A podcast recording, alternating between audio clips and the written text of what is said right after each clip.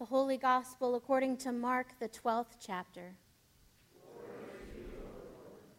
As Jesus taught, he said, Beware of the scribes, who like to walk around in long robes and to be greeted with respect in the marketplaces, and to have the best seats in the synagogues and places of honor at banquets.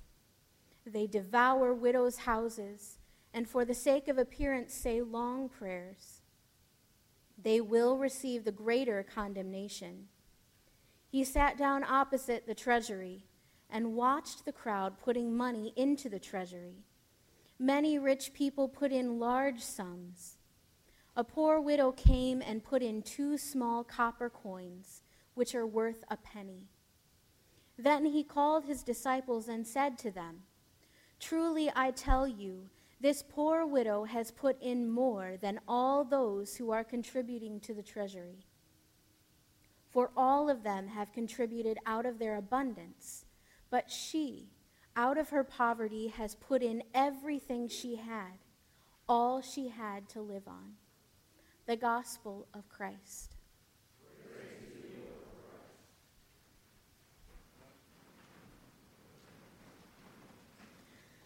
Grace and peace to you, dear friends, from God and our Lord and Savior Jesus the Christ.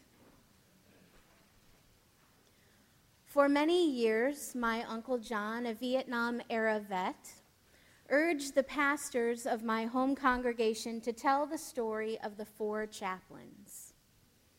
Today, on this Veterans Day, I share this story with you.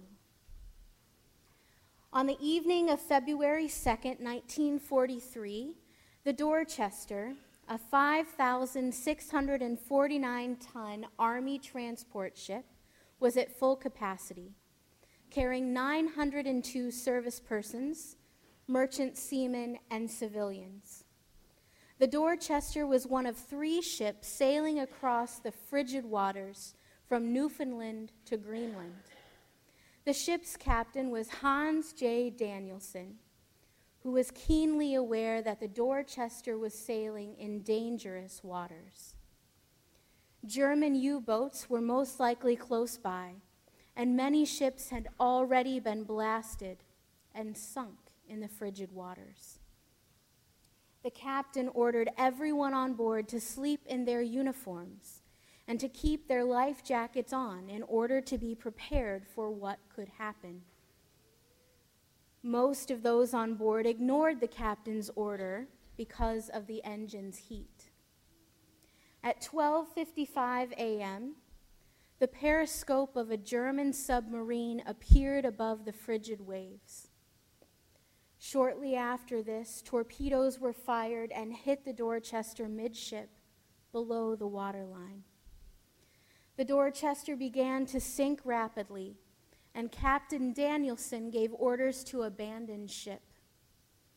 The initial blast killed many on board and seriously wounded many more. Many jumped into lifeboats, sadly capsizing them in their panic to flee. The ship's power had been knocked out. Radio contact was no longer possible with the three escort ships. However, two of these escort ships, the Comanche and the Escanaba, noticed the Dorchester's distress and rescued 229 persons. The Dorchester sank in less than 20 minutes. Four Army chaplains brought hope in the midst of this travi- tragic chaos. Lieutenant George L. Fox, a Methodist pastor, Lieutenant, Lieutenant Alexander D. Goode, a Jewish rabbi, Lieutenant John P. Washington, a Roman Catholic priest, and Lieutenant Clark V. Poling, a Dutch Reformed pastor. The four chaplains quickly spread out among the soldiers. They tried to bring calm. They tried to tend to the wounded. They tried to guide everyone to safety. Survivors say the four men offered prayers for the dying and prayers of hope for the rest. Witnesses recount hearing the four chaplains crying, pleading, and praying as they floated away from the Dorchester, saying their voices were the only thing that kept them going. Another survivor noted Rabbi Goode gave him a pair of gloves, telling the man that he had two pair in his pocket. Later, the man realized that Rabbi Goode did not have another pair he decided to go without, as he was not planning to abandon the ship. As the lifeboats filled and the life jackets ran low, one by one the four chaplains removed their own life jackets and gave them away. Witnesses say their last memory of the ship is of the four chaplains linked arm in arm, singing and praying as the ship sank. Of the 902 persons aboard the Dorchester, 672 died and 230 survived. Reverend Fox, Rabbi Goode, Reverend Poling, and Father Washington were among the dead. They gave everything they had, and many, many people noticed. In our gospel reading today, Jesus notices someone else, the poor widow. Jesus noticed that she gave very little. Jesus noticed many people, many rich people, giving large sums of money. Those who gave large sums of money gave out of their abundance. They gave it because it was easy to give. It didn't cost them much of anything. But Jesus noticed the poor widow gave more than she should have. She gave everything, everything she had to live on. She gave away her livelihood. She gave away her security. She gave everything. And Jesus noticed her. The poor widow's sacrifice and giving was noticed, sadly, only by Jesus. The four chaplains sacrificed was not only noticed by Jesus, but by many. Today marks 100 years of Veterans Day. 100 years ago, on the 11th hour of the 11th day of the 11th month, World War I the war to end all wars ended. The day was originally called Armistice Day. Armistice meaning the stilling of arms. It was hoped 100 years ago that World War I would be the end of war.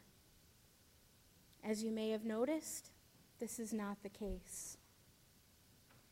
Just like in the time of Jesus, we are a society that notices some and not others. We often notice the high and mighty and look right past the meek and the lowly. We notice the veteran whose wounds are physical and visible to the eye. We do not notice the veteran suffering from PTSD, whose wounds we cannot see until it is far too late. We do not notice the one whose struggle ends in overdose suicide, or violence towards others until it is too late.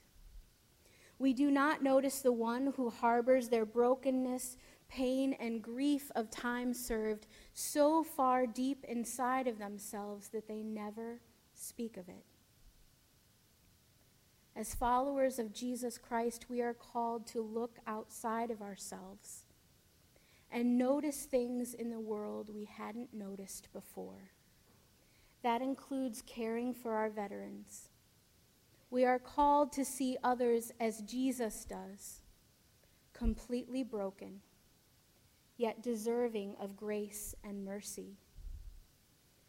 The story of the four chaplains is a story of sacrifice, but it is also a story of noticing. Each of the four chaplains noticed the face of God in others regardless of their faith. Each of the four chaplains noticed the need of another And the Spirit of God gave them courage and the might to meet that need. Each of the four chaplains gave all they had, and many people noticed. My friends, Jesus notices you. Jesus notices your brokenness and your pain. Jesus notices your joy and your sorrow. Jesus notices your sacrifice. While none of us can match the widow's might, may God grant us eyes to notice the world around as Jesus notices us.